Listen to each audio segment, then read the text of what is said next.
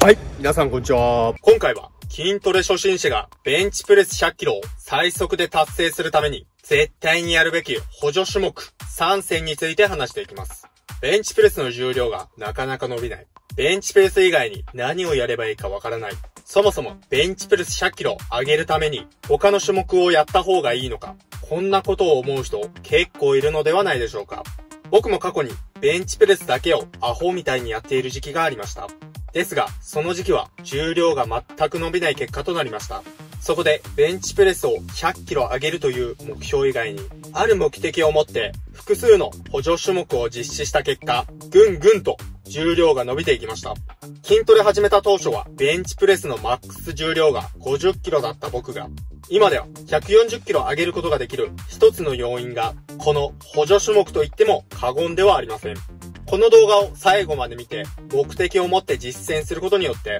ベンチプレスの重量を効率的に伸ばすことができます。しかも、ただ効率的に伸ばすだけではなく、目標達成できない原因の把握と、改善するための行動を的確にすることができるので、なるべくストレスを回避して、重量を伸ばすことが可能です。今回は特に筋トレ初心者向けの内容となっていますので、初心者の方はまずこの動画をしっかりインプットしてから計画的にトレーニングで励んでもらえたらなと思います。その前に、このチャンネルでは明日から使える正しい肉体改造術をテーマに最高のパフォーマンスを発揮し、理想の肉体と自分を手に入れるための貴重な詳細や情報を徹底解説するトレーニング付きには非常にたまらないチャンネルです。トレーニング付きで貴重な情報を見逃したくないという人、理想の肉体と自分を手に入れたいという人は、今のうちにチャンネル登録していただいて、一緒にレベルアップしていきましょう。それでは内容に入っていきましょう。初心者向けの補助種目を知る。その前に、ベンチプレスの重量を伸ばす前に、大前提にやるべきこと、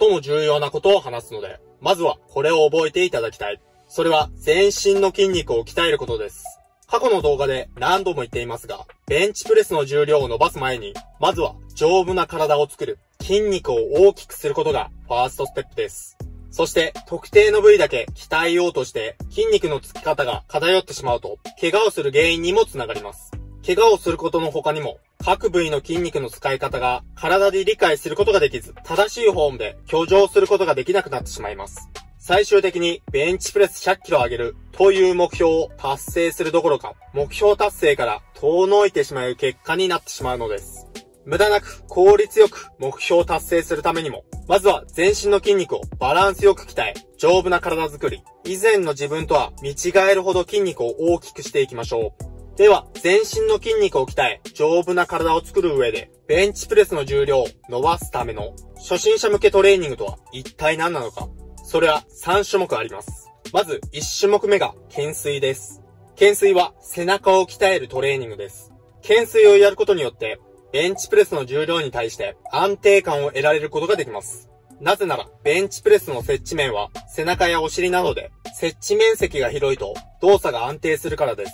ベンチプレスにおいては背中の筋力強化をすることで背中の筋肉が大きくなり、背中の接地面積が広くなるのです。また、安定感を得ることの他にも、懸垂で行う肩甲骨の動きが、ベンチプレスの重量を受け、肩の怪我を防ぐことができます。この肩甲骨の動きがうまくできないと、懸垂では腕で引き上げるため、背中に効かず、腕ばかり疲れてしまい、ベンチプレスでは重さを受ける場所が肩甲骨ではなく、肩、腕になってしまいます。こうなると、懸垂で背中を鍛えることができず、ベンチプレスでは肩の怪我につながりますので、肩甲骨の下方回線の動作をうまく行えることが、背中の強化とベンチプレスの怪我防止の2つの効果を生み出すのです。懸垂の正しいやり方については、過去の動画で解説していますので、概要欄から URL をクリックして確認してください。続いて2種目目がディップスです。ディップスは上腕三頭筋や大胸筋を鍛えるトレーニングです。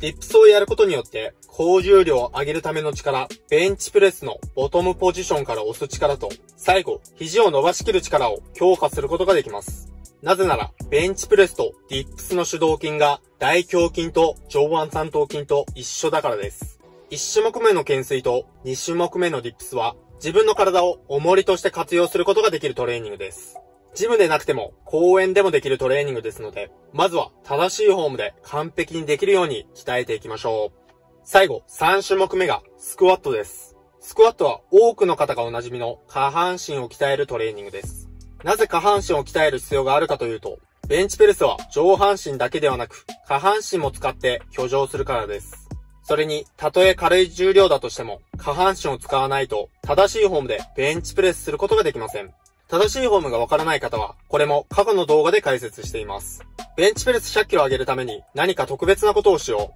う、難しいことをしようと考えている必要はありません。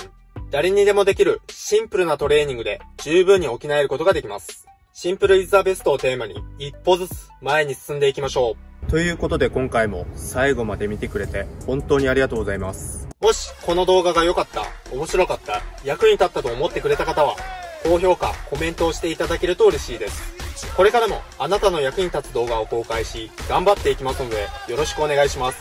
では次の動画でお会いしましょう。